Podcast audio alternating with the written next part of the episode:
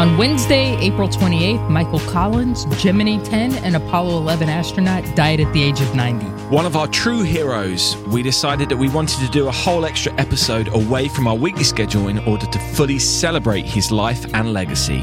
To help us do this, we're joined by author and historian Francis French. Of course, we'd love to hear your own Michael Collins memories and stories, so do get in touch. But for now, here is our Space and Things attempt to honor Michael Collins. This operation is somewhat like the periscope of a submarine. All you see is the three of us, but beneath the surface are thousands and thousands of others. To all those, I would like to say thank you very much.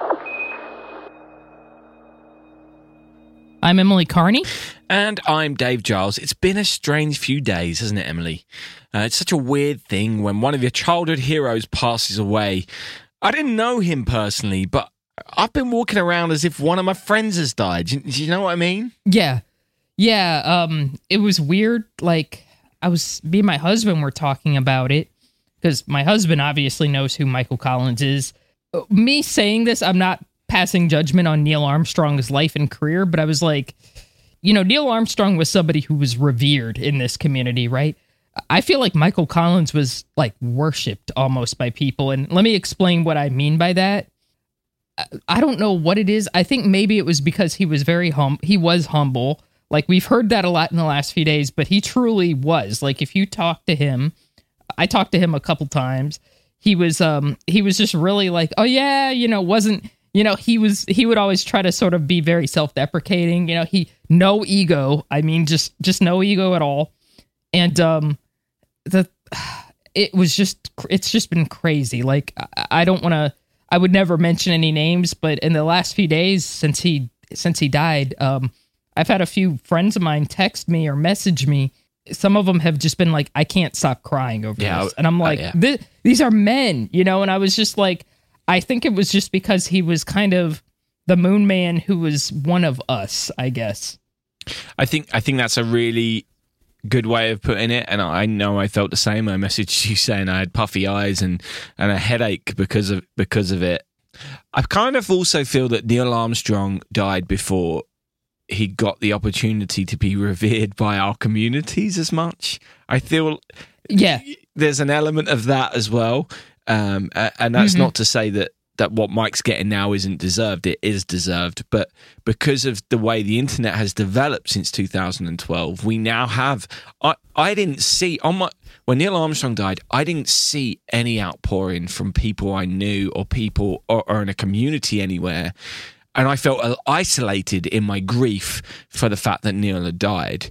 And now I have a community of people I can turn to and not have to bug my friends and family about it and just be like, oh my God, this has happened. And, and I can see things and, and, and hear personal accounts of him and hear stories that I would never have seen otherwise because of the nature of various groups, which, you know, you're a huge part of setting up one of the key ones. And we didn't have that. In, maybe we did have that in 2012 when Neil died, but I, I didn't know of it. So it wasn't as big back then. It was probably we probably had like hundred people in the group by that point, so it definitely was not as well known. Yeah. and there was an outpouring, but it, it was a different circumstance because Neil died. I I feel like it was almost like Neil sort of died before he got his due. Almost like yeah, there was an autobiography about him, and uh, there's a great autobiography about him that was out, First Man, by Jim Hansen. You know, and, and not to take away from Armstrong's accomplishments or life at all, but I feel like it was like he died almost before people sort of recognized, okay, this is this is how you know important this man was. I, I feel like especially in the space community. I feel like he he died before there could almost be sort of this outpouring of okay, we lost somebody big, you know. Whereas Mike Collins, it's a little di- it's a di- little different. Yeah, I agree with that. And I, I think it's interesting to note that I think all Apollo astronauts seem to have found more fame in the last 10 years, even Buzz. Oh yeah, Uh, so maybe it would be off the charts with Neil now, but also with Mike writing his books, which connected to so many and attending to attending events to reach out to people, which Neil didn't do. Maybe he would have done, but he didn't do them then. Um, it's kind of easy to see why within the community this is such a big event. Plus, there are now only 10 people left who have been to the moon.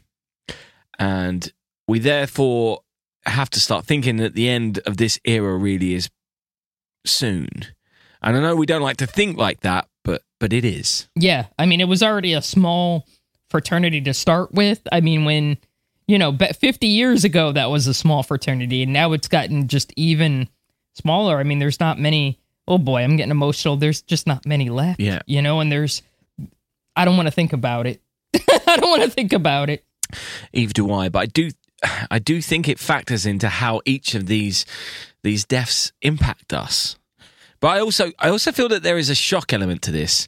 There was a, there was a false sense of security in him being around partly because he had a social media presence, and I know Yeah. that I know that they were run by his family, th- those accounts, but it still made him seem so alive. Uh, there was a post just a day or so before the, the announcement of his death, and as far as I'm aware, it wasn't public knowledge that he was even ill. Yeah, I didn't know. So even though he was old, I I just wasn't expecting this to happen now. yeah, it felt like that, honestly, um, with Al Warden as well, because Yeah, I agree. Because people are like, oh, he was 88, you know, and the same thing with Mike, you know, oh, he was 90, he lived a long life. Yeah, they both lived great long lives, but they weren't done. Like, you have this feeling like they really weren't done yet. Like, they were still sharp. You know, yeah, they were older, you know, but you still felt when you talked to them or if you were in the same room with them, they still had a lot of life to live. They weren't just, you know, these elderly men or something like that. Um, they still had energy, you know, they were still vital um, you couldn't tell them they weren't in the prime of their life. yeah. So it, it just you get a feeling that yeah, you know they are in their late 80s and some are in their early 90s, but you just feel like they weren't done yet. So I totally understand. It was almost like what he he can't die. He's he's Mike Collins. He's not allowed to. Yeah, he's he's going to be hit forever. he's Mike Collins. He can't go, you know. So yeah, when I was getting messages, you know, from male, you know, friends of mine who were like, "I just can't stop crying today," you know, I was like, "Wow." It was more than one person who was like, you know, I feel like a whole era just died. It was just shock. Like this, you just felt like he's not, he wasn't done yet. Yeah. And I think what's beautiful about the current era is we have got this wonderful opportunity to to see and hear so much outpouring of celebration of his life and that's what we're we're attempting to do here. There's been some wonderful posts across the internet from so many people who either knew him or met him or had some kind of personal story or, or relationship with him that we wouldn't have seen many years ago and, and, and Buzz's tweets and social media posts of, of you know, I know they weren't close friends, but you know, he's, he's someone that's heavily associated with him. Uh, and it's just wonderful to see all these little stories and these little nuggets come out. So, uh, for me, I've been pouring through them over the last, last few days and, and really enjoying that as well. Yeah, that to see some of the stories and stuff, um, it, it's been a great comfort through this time. You feel like, um, oh God, now I'm really gonna start crying. Uh, I think uh, a friend of mine sent me this clip a few weeks ago when Phil Chapman died, and I think it's very appropriate now. It's the Star Trek Wrath of Khan. He's not really dead as long as we remember him. Yeah. Oh my God. Okay, I'll stop. Do you know there's uh the ancient Egyptians believe you die twice. This is deep. the ancient Egyptians believe you die twice. Once when your your physical body passes, but secondly when the last person speaks your name. And in that sense, I don't believe Mike's ever going to die because I think he's always going to be talked about. I agree. Yeah, he's always, as long as he's written and spoken about, which will be for a very long time, he's always going to be here. So He's always going to be here. Exactly. So I think we should uh, now get on to uh, to introducing our guest today uh, as we do more to celebrate the life of Mike Collins. So uh, Emily, please introduce him. Francis French is a space historian who has written a number of books with astronauts and about the Apollo era. Uh, many of you probably know him uh, from book titles uh, In the Shadow of the Moon and Falling to Earth, among many others. He also used to be a director of the San Diego Air and Space Museum, amongst many other jobs, which make him one of the leading voices about space exploration history. We hope that he will join us again in the future to talk about a number of topics which we know he's an expert in. But today we present to you our celebration of the life of Michael Collins.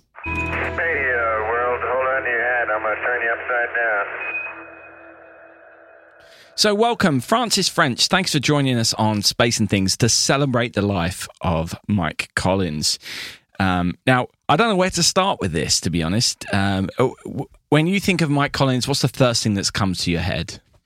Well, thanks for asking me to come today. I, I love the fact you say celebrate because that's the second I think of Mike Collins, I have a smile on my face, even though this is a really sad week and we've lost him. He is the kind of guy who brings a grin because he was so nice and there's nothing bad to say about this guy. You know, as Emily and I have gossiped about over the years at various space events, there's normally something you can say about something, somebody that's not 100% positive. Mike Collins, thank goodness, lovely, lovely guy. I mean, everything. He, he was a credible test pilot. Everybody who flew with him in aviation or in space talks about what an amazing guy he was. Um, hard worker, incredible pilot, but he was a well-rounded guy. I mean, he's a, he loved food. He loved good wine.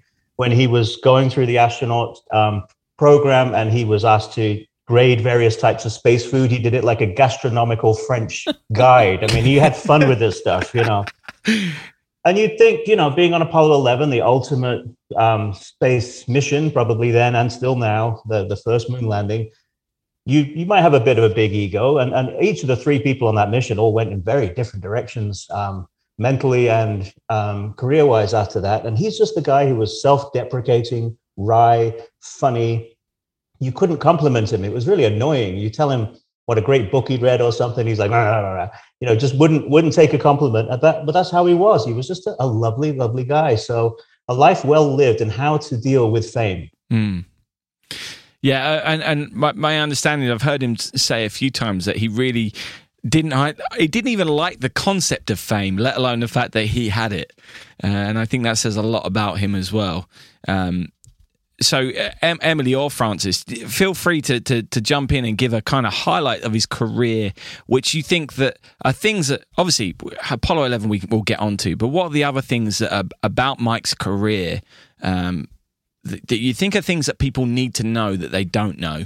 Oh wow. Uh, well, I probably stole from uh, Francis here, but uh, people really need to know that he wrote what probably is the gold standard of astronaut autobiographies uh that that to me is i mean probably one of the first things uh casual observers need to know uh carrying the fire uh everyone needs to read that that that is just the best astronaut autobiography and there's a lot of good ones so uh, not to down uh other ones falling to earth but but um carrying the fire i think really set the template for the astronaut autobiography like i think it's one that other people, other astronauts probably look at and say, okay, this is what I have to go up against, or this is what, you know, I'm inspired by.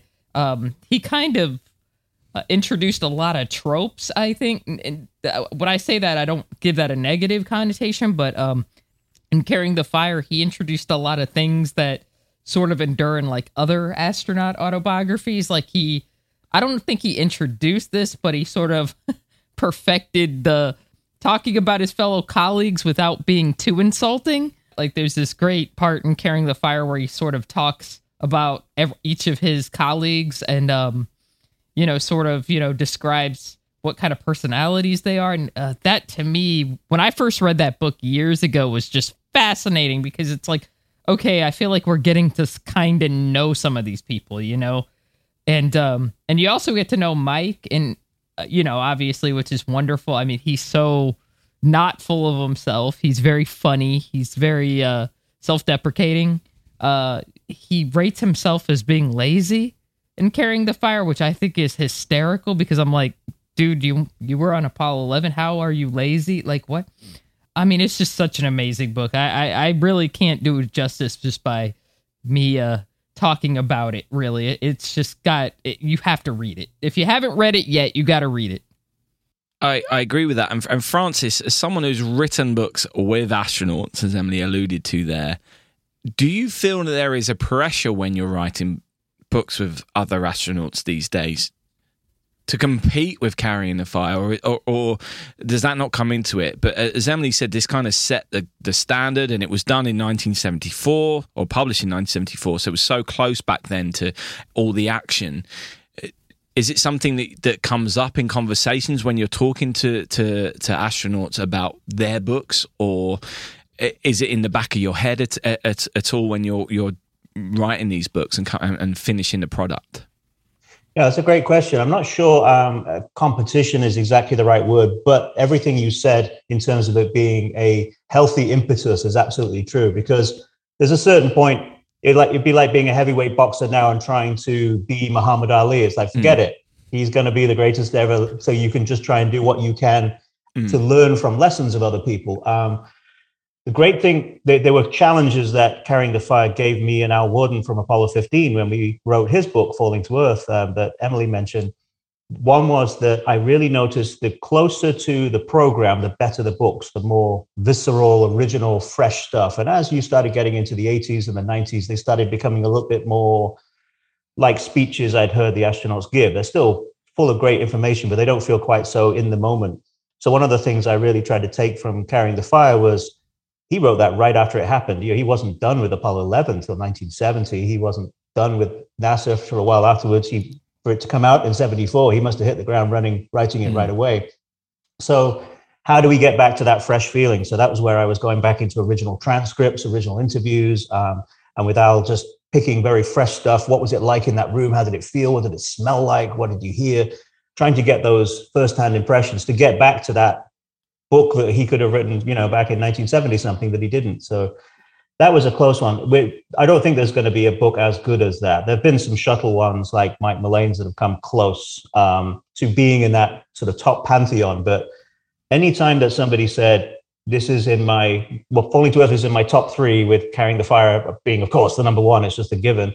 That felt good. Anytime it got compared to it, close, I was like, okay, that's good. Because no, you, you could never compete with it, but you could hope to approach it. That was the best we could do.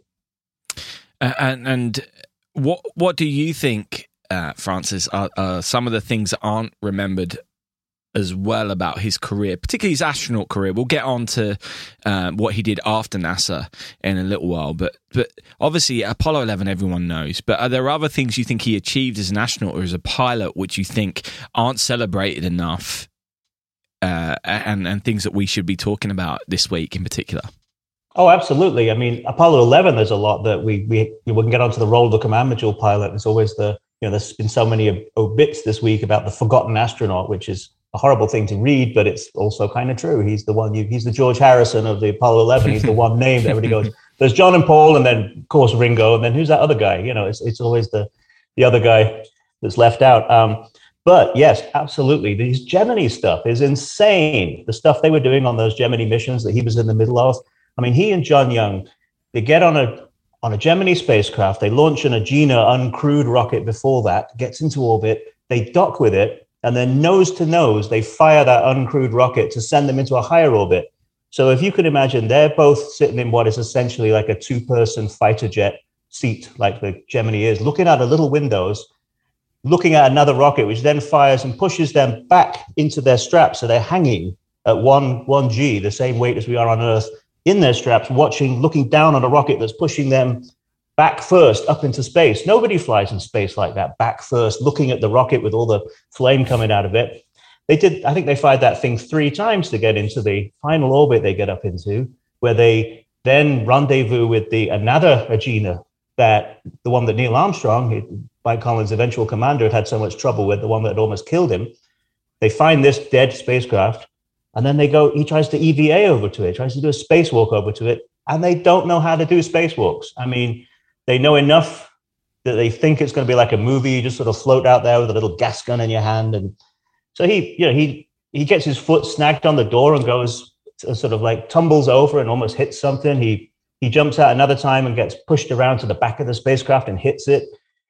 They they have this big umbilical cord for the oxygen and for the um, you know, for all and the radio communications and things. And it's like hmm. taking a, a garden hose that's been sitting out in the sun for summer after summer that won't unkink properly.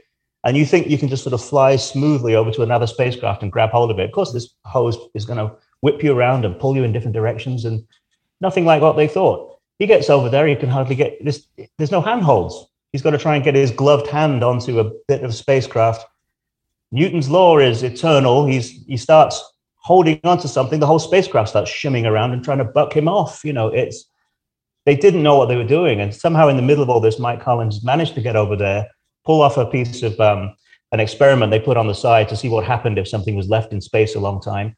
Manages to not cut his glove on a huge bundle of wires and other sharp metal objects that could have cut through his spacesuit, and still manages to get back to the spacecraft, bring it back in. I mean, if he'd never gone on Apollo 11, that kind of stuff is just you know wild west insanity of the sort of the original frontier of spaceflight where they're just doing stuff that nobody would even think about doing. And they and some of that stuff has never been done again and probably for good reason but they were learning as they went and mike was a, a fortunate survivor of that era. That's a really interesting way of looking at it and i've seen his um his gemini 10 suit as well. It, there's nothing of it it, it was such a it, they they don't look worthy of an EVA compared to the the big bulky suits that then went on the moon and what they use in the shuttle era. Those Gemini suits just uh, and there's nothing of them. It's like a it's like a pressure suit and that's it. And to think that he put himself at that risk, and he was the first person to do two spacewalks on one mission. Am I, am I right in that? I think I'm in that. Yeah, they did some things where they basically opened the hatch and threw junk out and stood in the seat and things like that. So they did. It, it really depends on how you count it. Yeah, but right, um, okay. It was, um, but just just yeah, having a rocket and going finding another rocket in space and all that stuff. All, all three of the Apollo 11 astronauts all did amazing stuff on Gemini. Um, with Rendezvous, with with and then EVA with Mike Collins, and then of course Buzz Aldrin is the one who, on the very last seat on the very last Gemini mission, is the one who goes we need to stop and instead of trying to do things, just learn how to do this. We need handholds, we need foot restraints, we need tethers. And he practiced in swimming pools like a ballet dancer, like the, the movement of, okay, if I go here, I'm going to not make myself flip over this way. And Buzz was the guy on the very last mission who actually worked it out. So all those Gemini guys before that, like Mike, were just hoping for the best and trying things and getting back and going, well, that didn't work. What's, what do we do next time? Yeah, learning from your mistakes when the stakes are that high, why not? Anyway, moving on to the Apollo program. So, obviously, Mike has spoken in depth and in many interviews about the fact that he was happy with his seat on Apollo 11. But I've not heard him talk as much. I know he talks about in his book, obviously, um, about the fact he was originally on the Apollo 8 crew, uh, but had an op. I needed to have an operation on his neck, so I didn't end up on that flight. Ended up on Apollo 11 instead. Do you know if he would have preferred to have been on Apollo 8 rather than the seat he had on Apollo 11?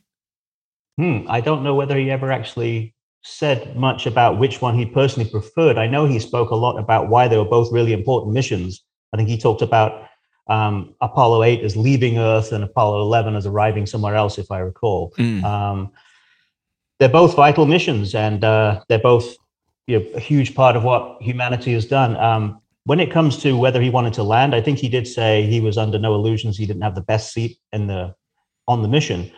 But a lot of people forget, you know, if you're a pilot, the lunar module pilot job, you're not piloting anything. You're a systems engineer. You're checking and helping the commander to land.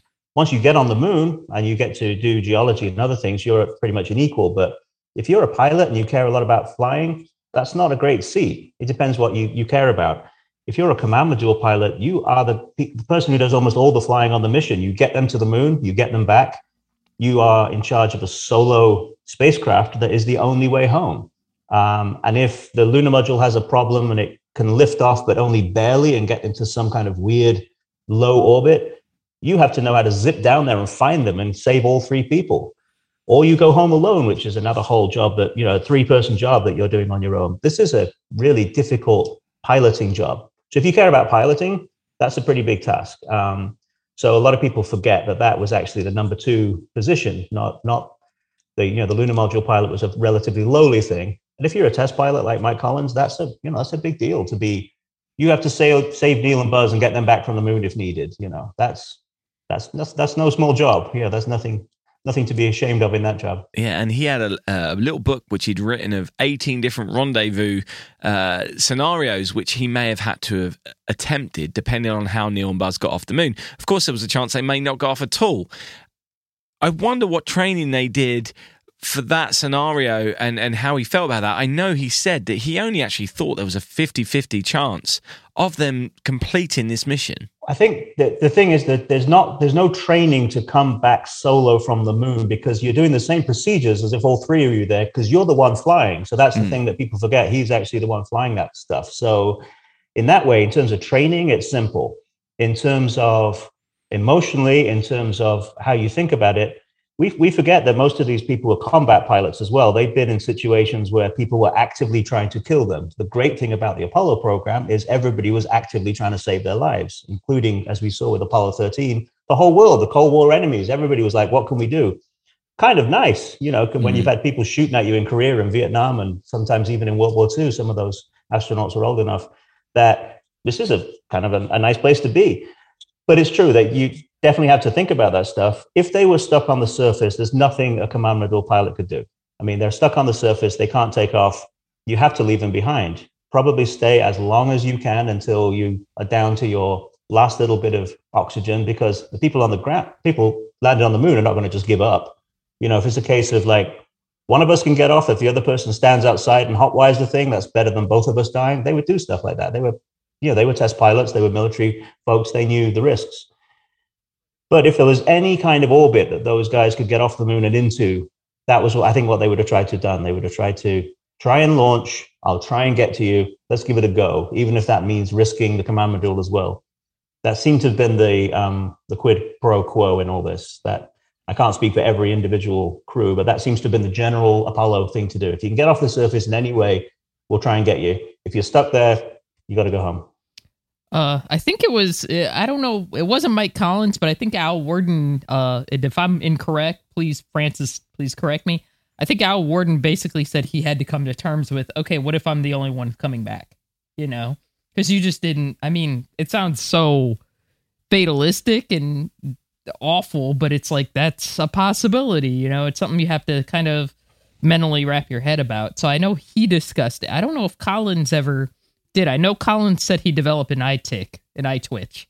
Most of the time, it was the the folks on the ground and the mission controllers were the ones obsessing and worrying about this, particularly in like the early human missions, like you know with Yuri Gagarin. They're like, "Is he sleeping okay the night before? And is he this? And is he that?" And most of these folks are like, "Just leave me alone. I know what I'm doing. I know the risk. Yeah. Just just let me go. You stop worrying. You're worrying me by worrying about it. You know." So I think they had it.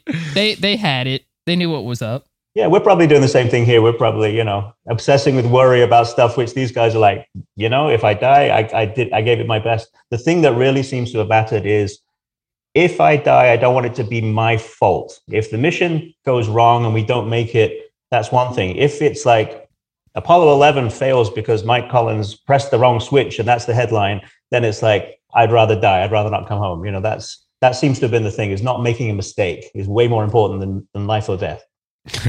Yeah, I mean, I'm get your head around that. Um, and another thing for, for me to get my head around. So when I think of Mike Collins, I think of honesty, uh, and I'm sure reading Carrying a Fire has something to do with that.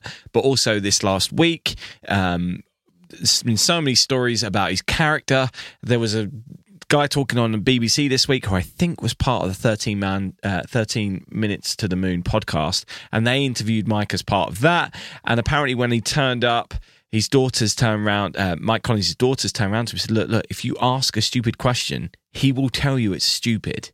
Um, but if you ask a good question, he'll go on for hours. So there's this honesty with him.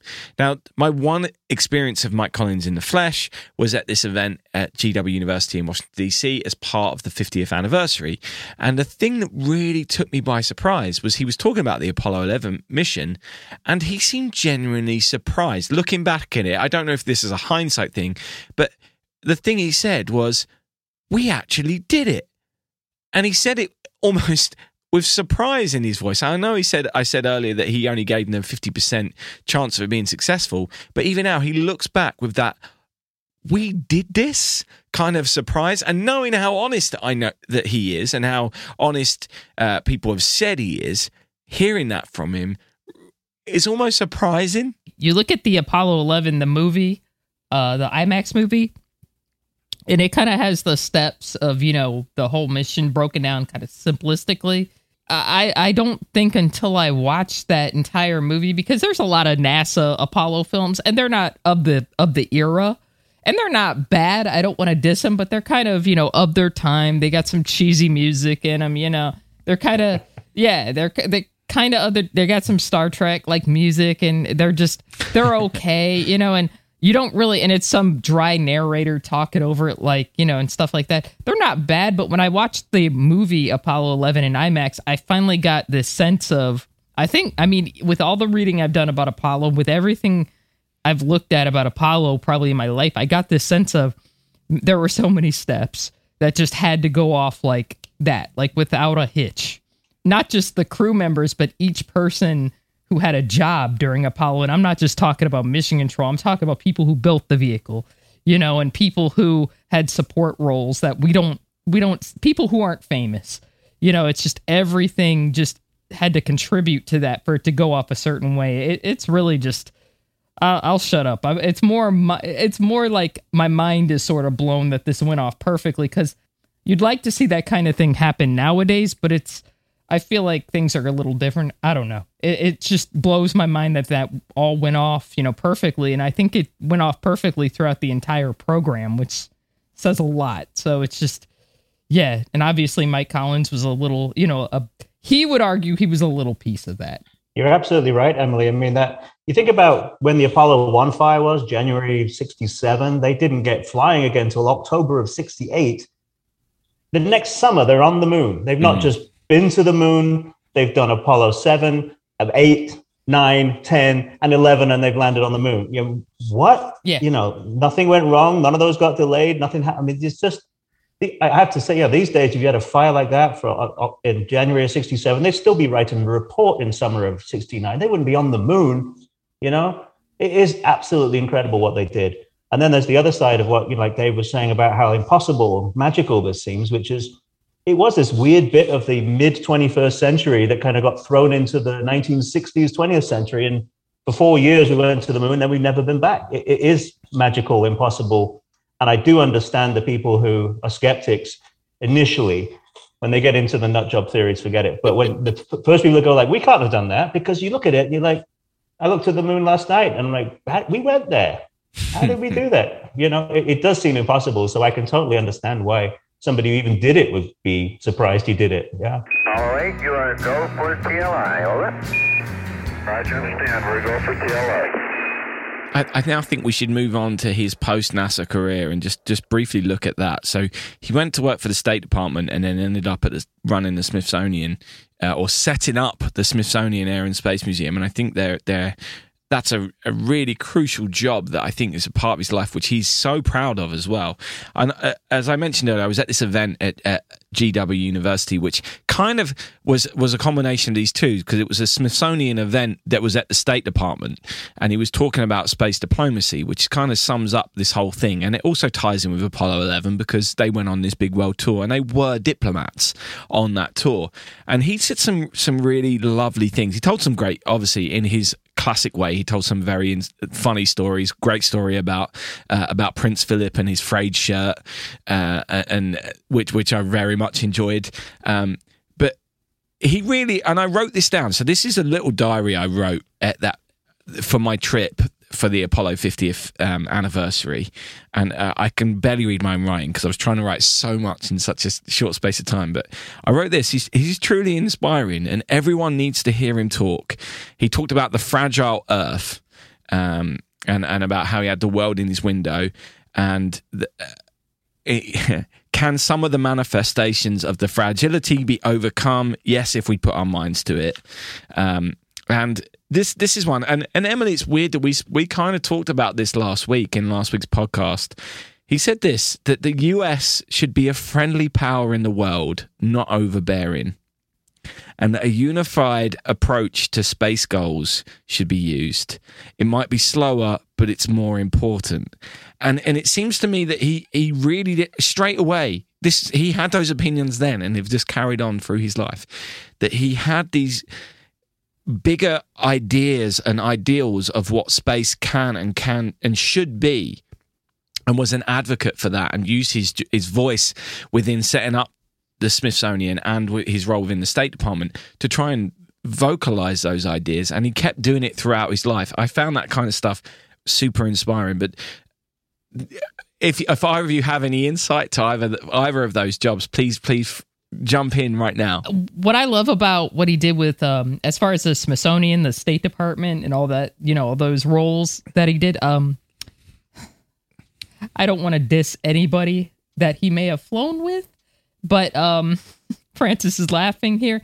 Um I think in those roles, you know, especially with heading up the Smithsonian and really, you know, really him being sort of a public face during that time because he was still, you know, Mike Collins, the Apollo 11 astronaut. He, he had a he wasn't as famous as Buzz and Neil, but he had a certain level. He had a certain level of fame. We'll just put it that way. Um, him being sort of the face of that really ushered in, and, and there's probably more variables. Really ushered in like the era of the Great Space Museum. You know, where you know, people were excited. This was like a destination, like, hey, let's go to the Smithsonian, you know, let's go to Air and Space Museum. Um, I remember, of course, I'm a space nerd, but you know, me and my husband, when we were dating, we uh, we used to go to Washington D.C. every so often because we lived in Virginia, so we just drive over to D.C. And the first place Steve would want to go would be like, hey, I want to go see the Air and Space Museum, and I'm like, you're not really into marry that man. Marry yeah, him marry him now. Exactly. I know. I was like okay i think i found him. But um but no but and steve's really he likes space flight you know but he's not like obsessed. Like he you know he can he he he has a lot of background knowledge but he's not like a friggin nutcase like i am as far as space is concerned. So when he said that i was like what? You know that's yeah i want to go see you know columbia. I want to see the command module. And i was like what? Uh, okay, you know, we'll go see it. But that was a place that you know, sort of a more casual fan was like, I got to go and see that, you know, because it's, you know, and I was like, I mean, and I feel like Mike Collins is a huge, you know, variable in why people want to go see it. He was sort of a public face. He, you know, I'm sure there were things that he wanted for the museum that are there. I don't think he gets his dues for really ushering in the whole era of like the destination air and space museum, you know, whereas, you know, people want to you know, a place that people like, hey, I got to go see that if I'm in DC. Some of his colleagues have done different things. Um, you know, have done like sort of rap songs and uh, I don't even know how to put this. Um, have done some other things, and I'm trying not to be critical of it, you know, but I feel like Collins's legacy, you know, while he was very who he was, he was very, he was sort of quiet, very dignified, very elegant you know, didn't really court the spotlight. Had had a lot of criticisms about celebrity, which I think is awesome. Um, Collins really made a huge impact in his own way. I don't think people know it as much, but he still did it. I mean, for my boyfriend, you know, at the time to be like, "Hey, we got to go see the Air and Space Museum," I was like, "What?" You know, I mean that that to me speaks to Collins's legacy. That somebody who's really not into space would want to go yeah, I want to go see Apollo 11. I want to go see that stuff. You know, that's really important. And I'm like, okay, you know, that really speaks to his legacy in ways that, you know, uh, I think I, I, just think it needs to be noted. It's it's really awesome. That's very true, Emily. I mean, that museum, I, you know, I'm a museum person and, and it's the only place in the world I can think of where in one view you could see a human flown Mercury, Gemini, and Apollo spacecraft in one view. Not the only place that has those. Kennedy Space Center has them, but they're in different rooms. Houston has had them on and off, depending on whether the Mercury spacecraft was on loan or not.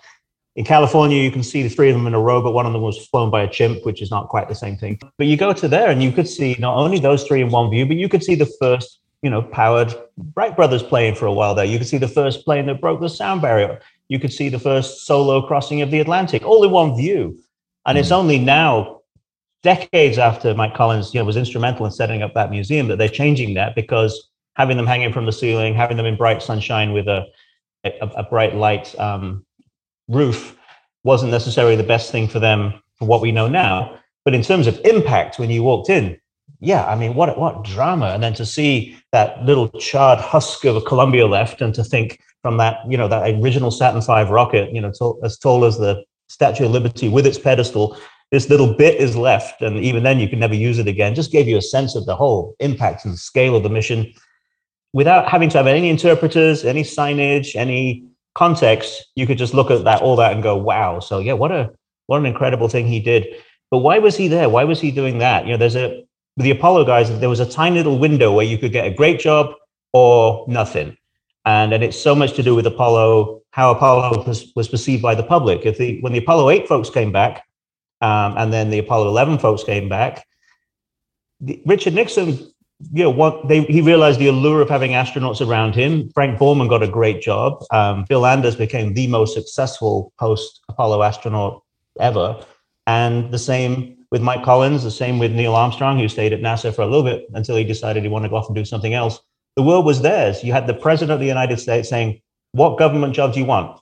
Just just name it. I'll I'll give it to you." By the time you came back from like Apollo 13 or 14, you're like, "Oh yeah, you guys, yeah." Um, I don't know. It's the whole allure had gone. So if you were quick, like Frank Borman was, you could you could jump onto something really quick. And, and Mike was absolutely right, as you say. He was a diplomat type. He was classy and he could do something like put through a major project like that, which I mentioned it's taken half a century for them to even think about a redesign. It's been that that is very rare in any kind of museum where you're like, let's keep that for a long time. Now they've changed it, but it, it, it endured. That's for sure. I said this a few times when I walked in there. I couldn't believe what I was seeing. And I was in there mid refurb, so they they removed some of the artifacts. Columbia wasn't in there; that had been moved out, and it was on tour, and and some other artifacts weren't in there. But in my mind, I was like, how do you insure this place? This has got the most priceless artifacts in one room. Why would you put them all in one room? That's ridiculous.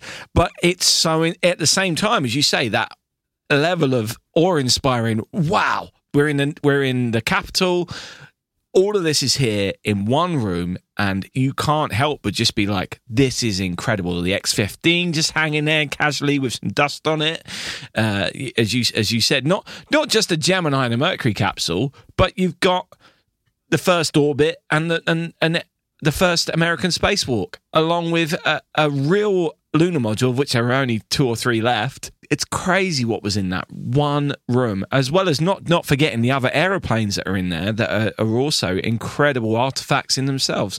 And there's that one photo of him before it opened, which is possibly my favorite photo of Mike Collins, just sitting there with his doing his paperwork at the bottom of an of the escalator, and if there's not a more iconic photo of him, I don't, I don't know. I think I, I, love all the photos of him in space, but that one photo, I just think sums him up. Just quietly going about his business in the middle of that room is just wonderful. It is a great picture. I love that picture. I hate that escalator because that's where I get stuck. I so my first book comes out. I'm at the I'm at the Smithsonian. They're asking me to do a book signing. The store is right opposite there and you sit at this table and you can see the Columbia spacecraft from there and you feel great. And the first person comes to the table and they're like, where are the restrooms? And that's what I do for the rest of the day. You know, I, I did sign some books, had a lot of people come by, but most of my time was they're over there on the left. You know, I, that's so. Yeah, never get it. Never get a book signing in that particular spot because that's what you end up doing. Mike probably did this on purpose. Like he probably had the layout like that on purpose so he could troll like other authors because maybe at some point he figured out that was okay. That happened to me, so now everybody's gonna have to go through this. Like that seems like a Mike thing. So yeah, that's funny. Absolutely. So, um, do, do either of you have personal Mike stories, which I think you would like to share. I've done, I've done my, I mean, my only one. I was sitting in the audience of him, and I thoroughly enjoyed hearing him talk. But um, I, I, know that both of you have met him and spent time with him, maybe. So if you have personal stories or anything you think you'd like to share right now, please do. Mine's actually really short. Uh, I I, regret to say I, I didn't talk to him a lot. Dur- I saw him a lot during Space Fest, but I didn't talk to him a lot, mainly because he was with his family, and I was kind of like I felt weird about bugging him when his daughters were there, you know, because um, he was very close to his. He had a really, you could just tell he had a wonderful relationship with his kids. It, he just, they just seemed to be such a warm and you know very close family, which was uh, really cool to see. I really loved that. But uh, I the first Space Fest I went to was in 2016, and uh, I was talking to a friend of mine. I was like, God, that's Mike Collins, man. I want to talk to him, but I'm terrified. My friend's like, why? He's he's really nice. And I was like, well, it's Mike Collins, you know, blah, blah, blah. So my friend was like, let's just go over and just go over and talk to him, man. And he was actually there was nobody at his uh, table at the time, which was rare. So they were like, just go over there and talk to him. You know, he's not going to hurt you. So I was like, okay, I'll go over and talk to him. So I go over, you know, and I said, you know, uh, General Collins, you know, and then he was like, he was like, just call me Mike. And I was like, okay. um, so Mike, um, yeah, I just wanted, I don't want to bother you, but I just wanted to say, you know, carrying the fire, I think is the greatest astronaut autobiography ever. You know, I, I I've read it probably hundreds of times, and you know, thanks for doing that. And he just gave me this big warm smile and said, "Why do you read such smut?" and I was like, "Oh my god." And he and uh, then I was like, "Can I get a picture?" He's like, "Yeah, you know, of course." So he puts his arm around me, and we get a picture. And he just he had a smile in the picture, so I'd like to believe he liked he actually liked me because sometimes it, um, he he's not one of those people you see smile in pictures a lot. He's kind of stoic. Um, but yeah, that that's that's really my only memory of him. And I've talked to a few other people who had like the same like they'd be like, "Man, I love carrying the fire." And he's like, "Oh, whatever, you know, that's just something little I wrote, you know, over a few weekends on some yellow legal paper." And I'm like, "What?" Like. Like he made it sound like he just, you know, had a notebook. He was like, "Yeah, whatever, you know, not a big deal." And it's like the greatest book anybody's probably ever done, you know. Just he's just anybody who can say that their book is smut. Um, I, I just thought he was just the warmest. Uh, just I was like, man, this has got to be like the most warm, funny guy, you know, ever. After leaving that, I was like, man, he's really he is really as cool as people say he is he, he's really great. Space Fest is the place to meet all of these people because it is that relaxed atmosphere. I mean, it's happening when in July, it's, it's happening again.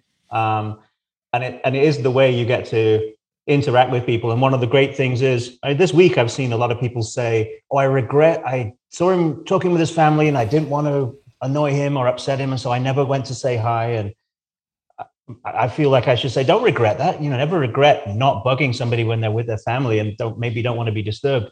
Um, but he was an incredibly warm guy for when people did come up and say hi, and he was in a public situation. And um, he was there because he was an artist, not because he was an astronaut. He was selling his watercolors because, unlike so many of these people, he knew when to retire. You know, he actually most of these guys want to live forever. Most of these guys think they're still 20 and they're still chasing the same women they were when they were 20. You know, um, but he, he was like, I'm going to go fishing. I'm going to go watercoloring. I'm going to enjoy life. And every now and then I'm going to get dragged to something in DC and have to say my thing, and that's fine. But most of the time, I want to enjoy my retirement, enjoy my family. What a wonderful way to to do that for the last sort of rounding out of life. But yes, yeah, such a nice guy, and so and so many good memories in that. I mean, when I was doing um, in the shadow of the moon, and I really wanted to get obscure stories about like Apollo 7's Donn Eisele. And I really wanted to get into all that. How did these EVA things happen? Who came up with the idea of underwater training? Who came up with the idea of this and that? And he was just a, not only was he full of knowledge, but he would give you a quote that was like instantly quip, funny, and informative all at once. Like the kind of thing it would spend, it take me all day to think of something that clever. And he would just come out with it. And it's pretty much verbatim in the books, just, you know, huge chunks of what he told me. I went through those interviews again recently um, before he died, and it was just like, wow, this is good stuff. Um, and this is, you know, getting on for like two decades ago. Just great, great stuff. Very classy guy, very, very smart. Last time I saw him that I remember in any meaningful way, I was in um, in, in New York in 2019 for the Explorers Club, which was another just lovely reunion of all these Apollo folks all got together and very relaxed atmosphere. And uh, there was a lunch uh, that I got invited to in a very fancy club downtown Manhattan. And uh, Buzz was there, a um, bunch of other people were there. And we were sat at a table, and then there was a whole bunch of extra spaces, and all of a sudden, Mike and his daughters came over and sat with us, and was like, "Oh, this is nice. This is different." um, didn't think he'd remember who the hell I was, and the first thing he says is like, "Hey, Francis, you working on any books?" I'm like, "Okay, this is nice." Just, I mean, that's really the last thing I remember him saying to me of any significance. So that's like, okay, if you're gonna have a nice last memory of somebody, that was it. Yeah, great guy. I love that. That's amazing. That's absolutely amazing and and of course he was a wonderful family man, as we know. And uh, one of the one of the images of this last week, which has come out, which I've in, I thought was just the most wonderful, was there was a photo of him at the Cosmosphere was sitting on the floor, his back against the wall, and there's about 20 kids in front of him, and he was teaching them how to make paper aeroplanes. And I just thought, you're one of the names that in a thousand years people will still be reading about because you're on Apollo 11. And there you are, casually chilling out, teaching kids how to make paper airplanes. And I think that says so much about him. I have um it's not really well, it's not a personal story, but I do have a Mike Collins story. Um I think it was in 2018 I was at the uh, National Aviation Hall of Fame induction. It's like a fan- big fancy, you know, gala in Washington DC and it was it was absolutely wonderful, but it was kind of intimidating. I, I hate saying that. They're going to hear this and be like it was intimidating. but um for me it was intimidating just cuz everybody there is like a legend, you know, like everyone like people walk in and you're like that's oh my god that's so and so that okay that's so and so oh my god like i was like real if you have imposter syndrome this is like it's gonna be like Don't you know your al- your alarm will be like whoop whoop whoop Yeah. whoop whoop They're, they're all So, going, uh, hey, it's Emily Carney. 20,000 people on Facebook obey her every whim. Be careful what you say No. around her. It works both ways, Emily. Yeah. Don't worry. but um but i remember um i was hanging out with i think with mark usiak and i think with um someone else uh and we were just you know chilling and chatting and stuff and you know drinking our our cocktails or whatever and um all of a sudden like a hush descends over the crowd i was like who just walked in? Like i'm thinking like royalty like you know a prince or princess somebody like somebody walked in and then i look behind me and it's mike collins. And he was he had like a you know a glass of wine and he was talking to like you know four or five people you know and just being really casual. And some guy who i didn't even know comes up to me and he was like hey hey i don't know if this will pick it up.